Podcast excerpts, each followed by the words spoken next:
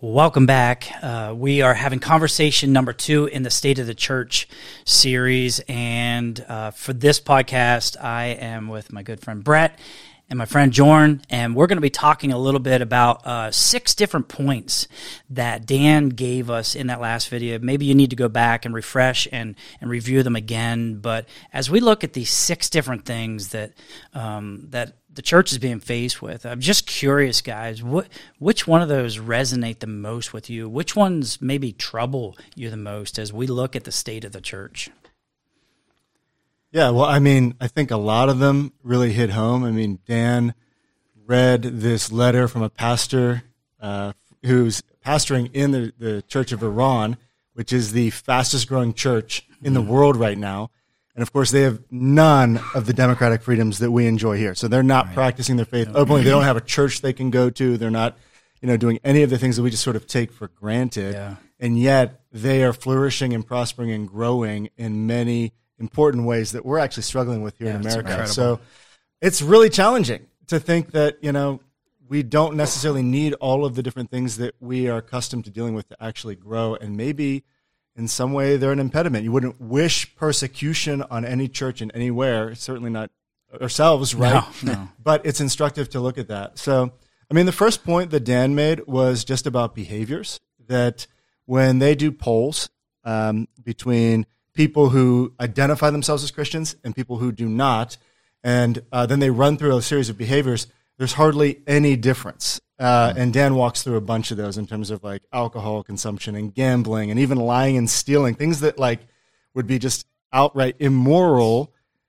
Christians, you know, when, when they're anonymous, then they answer the questions. They go, yeah, I, I do that too. And so there's no difference, uh, hardly, uh, except in one or two kind of minor things. So that's, that's striking, especially when we yeah. say that we're followers of Jesus. We're looking to apprentice his lifestyle, to actually become more like him, to say no to a bunch of things that – are sort of natural to us and live a lifestyle following him. Um, the other one that uh, it made me think of was how we talk to people that we disagree with. And mm. in our mm. country, this is huge right now. We're so polarized. Um, hardly anybody can even talk to anybody who disagrees with them.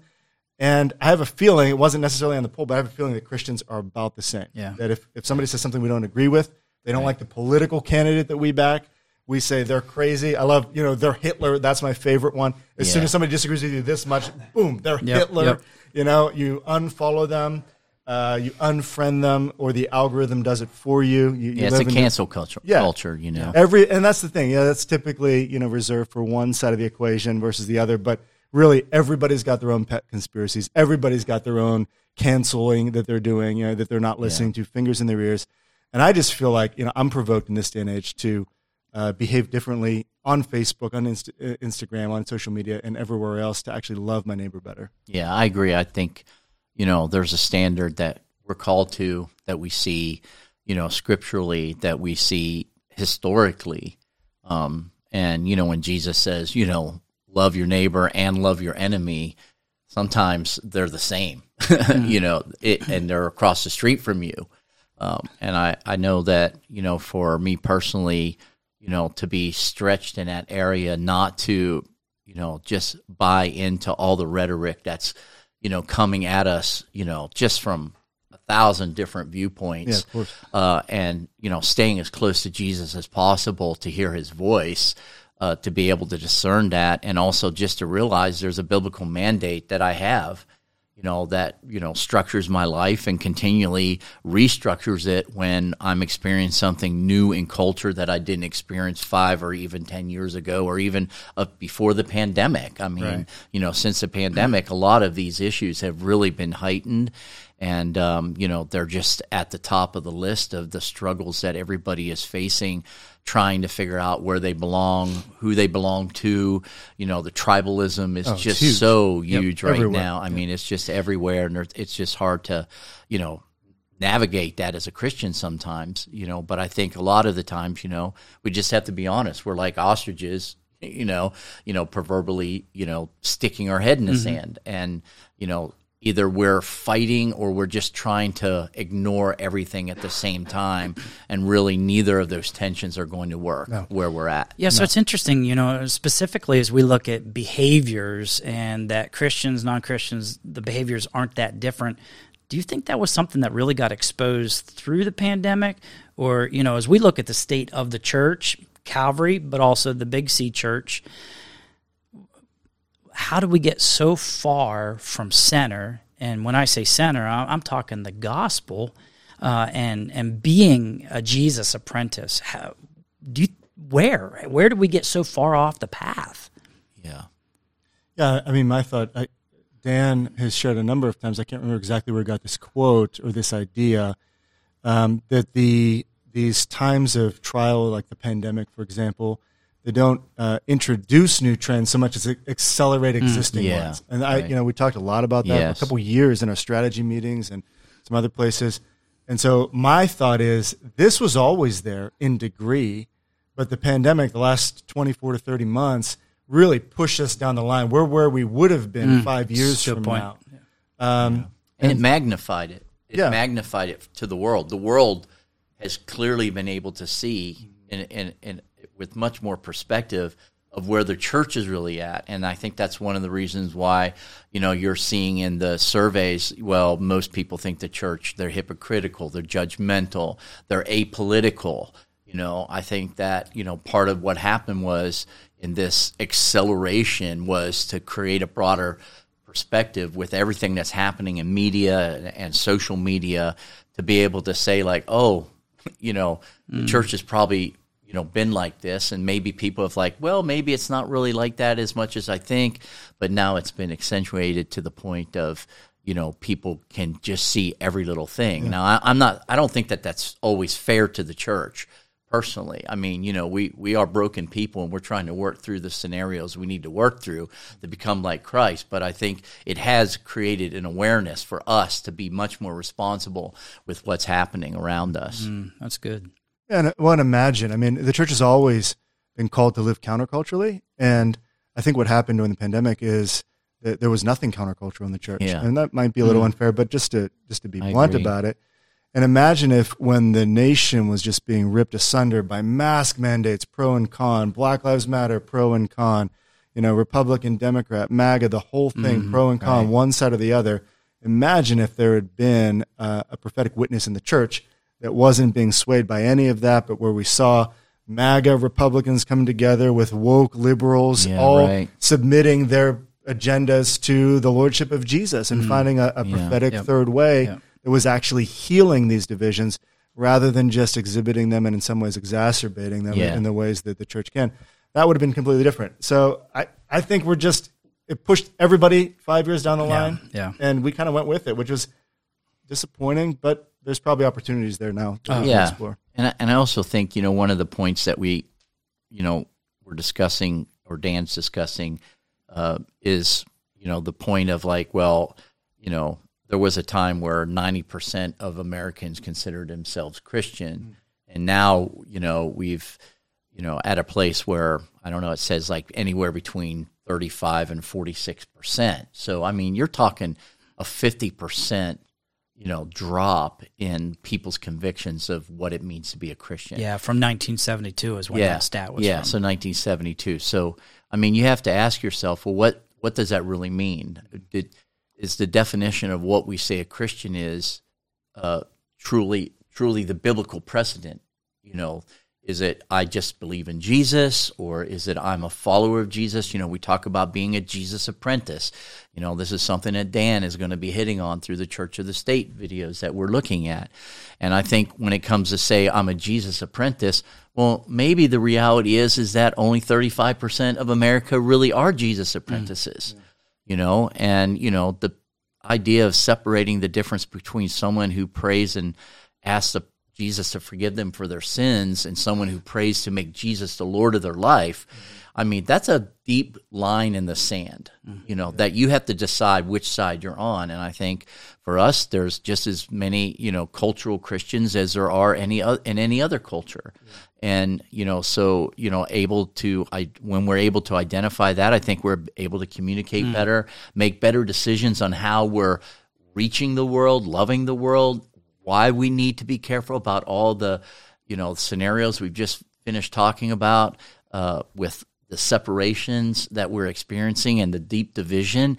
Uh, it could be because a lot of people really aren't Jesus apprentices, you know, and it's okay. I don't think that that's always a negative scenario. I think if we're able to kind of get down to the place where, you know, Jesus said, well, you know, you call me Lord, but you know, you say I'm Lord because of all these things, and Jesus is saying, no, really, I'm Lord because you obey me, not because of what you do, but simply because you understand obedience mm. and you're going to live that out. That is a testimony that helps us then to you know resolve a lot of the things that we're experiencing Yeah. right now in our culture. Yeah, that's good. So there were six points. We touched on a couple of them. Were there any other things that really stood out to you guys that really resonated with you that really kind of like, ah, that just hurts, you know? Because they all kind of do that to me. It, it can be discouraging. Um, I know we want to look at the flip side of that, but is there anything else that really stood out? Yeah, I mean, uh, point six, Dan talked about Ed Stetzer's numbers. Uh, he's got this little metric about how to evaluate what the church looked like before the pandemic and now after the pandemic. And he broke it up into 3rds sort of like the most engaged, most devout. I don't think that's the word, but uh, the, say the most engaged segment, uh, the middle engaged, and then the, the back engaged. And, and something that really got me thinking was this this back third, back thirty percent. Ed says, you know, these were the people that would come to a church service a couple times a year, Right. Christmas and Easter, okay, which is fine. But what I didn't realize that Ed opened my eyes to was that this back third was the main conversion intake for the church. Right. And that really did represent a major church growth strategy. Mm-hmm. Because, you know, if you've been in ministry, you know, for as long as we have, 20 years, 30 years more or Yes. more, you know that hey, those are those are the Super Bowl Sundays, Christmas and Easter. You're going to get people in the doors that aren't normally going to be there. Right. So it's all hands on deck, game on. We're going to make this, you know, a, a- an experience where people realize they need God. Hopefully they'll they'll stay and be part of our community. Well, Ed says those people are not coming back. Yep. That that by the numbers, those people that used to come a couple times a year, they're not here anymore. So that strategy is no longer a viable strategy. That's why the church is shrinking. Also. Sure. We don't have that intake anymore. And so when we talk about how we're supposed to be structuring the life of a church and how we're supposed to be building a church, you know, we're never going to get rid of Sunday mornings and buildings per se. But I think, you know, and we've been talking about this, it's time to de emphasize both of those mm, that's right. to a place where we've got different ways of introducing people to the community of faith, introducing them to the, the life changing power of Jesus, rather than just building up the big pageant and the big cantata Yeah. twice a year. That's how I grew up doing it. Yep, me too. And, and hoping, you know, and then we send out the cards. Everybody invite all their friends because we're really banking on this. That's not going to work anymore. We got to find other ways of doing it to move Yeah. forward. I mean, even like Friends Sunday, I can remember doing that. Twice a year, it was invite your friend to church. And, you know, that was the big evangelistic thrust to get people to come to follow Jesus. Um, but, you know, we're at, again, I think we agree. We're at a place where none of that's going to work. And we need to find, you know, multiple on ramps. The big on ramp isn't to the front door of the church anymore. You know, the on ramp needs to be into our living rooms, our dining rooms, you Into know, the our coffee front, shops. our, our coffee shops, the front yard, you know, our front yards in the summer times, whatever it is. I mean, we just have to see, you know, the template that God has given us scripturally and figure out how to implement that into our day to day lives um, to be people who are disciples making disciples. Yeah, that's good. I, I- I remember hearing um, a saying a long time ago, and it said, "A negative is only a negative if we don't do something about it. And that's honestly what I love about having uh, these state of the church videos sure. and these conversations, uh, because we're not only aware of something, we want to do something about it to make a difference. We really want people to pursue Jesus and then become a disciple maker. And uh, so that, and then you started out by talking about that letter from the the Church of Iran. I mean, my goodness. And just to reiterate um, what was written in that letter, said incredible things are happening in Iran to and through Iranians by the power of Holy Spirit. We don't have the freedom that you have in America, but I'll tell you this I'll take the Iranian Islamic regime over democratic freedom any day. And he says, I mean that. Why? Because the Holy Spirit is breathing on persecution we are enduring as disciples of Jesus in Iran. And the gospel is sweeping through our country with more might and power than COVID 19. Wow, that yeah. is so powerful to me. And honestly, I want to see that happen here. Right. I mean, how does that resonate with you guys? I think for me, you know, it's it's something that you know Dan has used the analogy of the chess of playing chess and this idea of like, you know, if you're going to be a great chess player, you learn to play chess without a queen. Like that's how you learn to be a good chess player. Because you got to figure out how to navigate and mm-hmm. strategically use the other pieces because the queen has always been the significant, most powerful piece on the board. Mm-hmm. And so we look at the church kind of as the queen and Sunday mornings as that great move to you know shift people's hearts and do the things we need to do and what we've already kind of talked about but you know, when you look at the Iranian church and they're saying, "No, we don't have that," hmm. and look what's happening. Yeah. I think that you know, again, we need to have the same kind of strategy of saying, "Well, what does it really mean to make a disciple?" I mean, he says this in the letter, and and this really resonates with me. He said, Here, "Here's here's what discipleship looks like in Iran." Number one, it can stand alone. You don't need a church. You don't need a building. You don't need to have anything organized. Literally, it's it's that organic that it can literally stand alone any place. The second thing he said is it's highly reproducible, mm-hmm. like highly reproducible, because it's this revelation that every person is the church. you know, it's not you know a, a building. It's not a, a place where you meet. It, it's not created like that. It's yeah. created in the context that no, I I am the church. The living God lives inside of me, and you know who I am and what I have, I can offer anybody, anywhere, sure. anytime, and yeah. that's part of that. Hey, your neighborhood, your dining room, your thing, and the third thing, and I think this is the uh, the big issue. I think this is the big issue in the church, and that is that those people are completely obedient to Jesus. When Jesus tells them to do something, they do it. Yeah. They don't think about it, don't pray about it, and say, mm. "Oh, I need six months to figure out whether I'm going to, you know, be a disciple or make." No, when they say, "Go do this," they do it. And I think for us, the stumbling block really is obedience. Yeah. You know, we understand we have Jesus. We understand that we we we can go across the street and love our neighbor. We understand that if we really believe the gospel, the gospel has power to transform transform anybody's life. But the issue really is I'm not willing to go across the street. Yep. Yep. You know, I'm not willing to listen to Jesus. That's so, you know, until we get to that place, you know, we're going to go, we're going to revert back. We're going to rely on, you know, big events in the church on Sunday and some evangelistic crusade out in the parking lot yep. instead of really seeing Jesus, you know, kind of in the midst of yeah. his people. Yeah.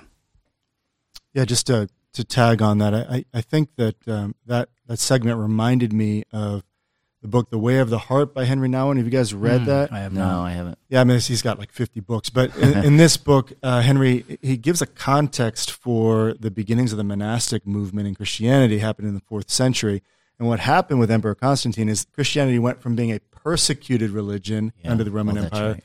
to uh, a religion that was state sanctioned, and then it kind of got co opted by the culture. And I, I think there's always these struggles, no matter where you plant the church you know, a lot of times it's either going to be persecuted by the dominant culture or the risk is it'll be co-opted yeah. by what Jesus calls leaven, right? The the, yeah. the, the mores of the day. Mm-hmm. And Nouwen's solution that he presents very elegantly in the book is that we mimic uh, some of the original desert fathers and mothers, Oh, yeah. and where we just we just reject culture and we say we're not going to do it that way. And yeah, it's hard, but I don't think we need state sanctioned persecution to get into the ways of Well, God. let's I- hope not. I think No, we, right. no, but I think I think what you're saying. I think we just need uh, an, an iron in our spirit that says, you know, I'm going to be obedient to what God wants, and if I don't know what that is, I'm going to go off to the desert or my own fashioned desert of prayer and fasting and resisting social media. Yeah, I mean, you can go off to a monastery if you want to do that, but you can do it in your own home. That's what I meant. Like, Yeah, hey, there's a that's what- closet in your yeah. room. Turn yeah. it into that. And that's Nouwen's whole point. You can structure your time and your place to be a place where you uh, shut out the voices, where you descend into the place where you can hear. God, let the scripture wash over your soul and speak to you. And then you got to be obedient. obedient. You got to go do be it. obedient. That's right. And uh, do it. if we do that, you know, we'll be seeing some of the same things that the Holy Spirit's doing in the church in Iran. We'll see it here in our own neighborhoods. Yeah. I agree. I want to see that. Hey guys, thanks for your enthusiasm and your passion. Uh, thanks for uh, checking this conversation out. In Dan's next video, he's going to be talking about the history of Calvary Church and how there was a pioneering spirit. We hope that you'll stay tuned with all of these.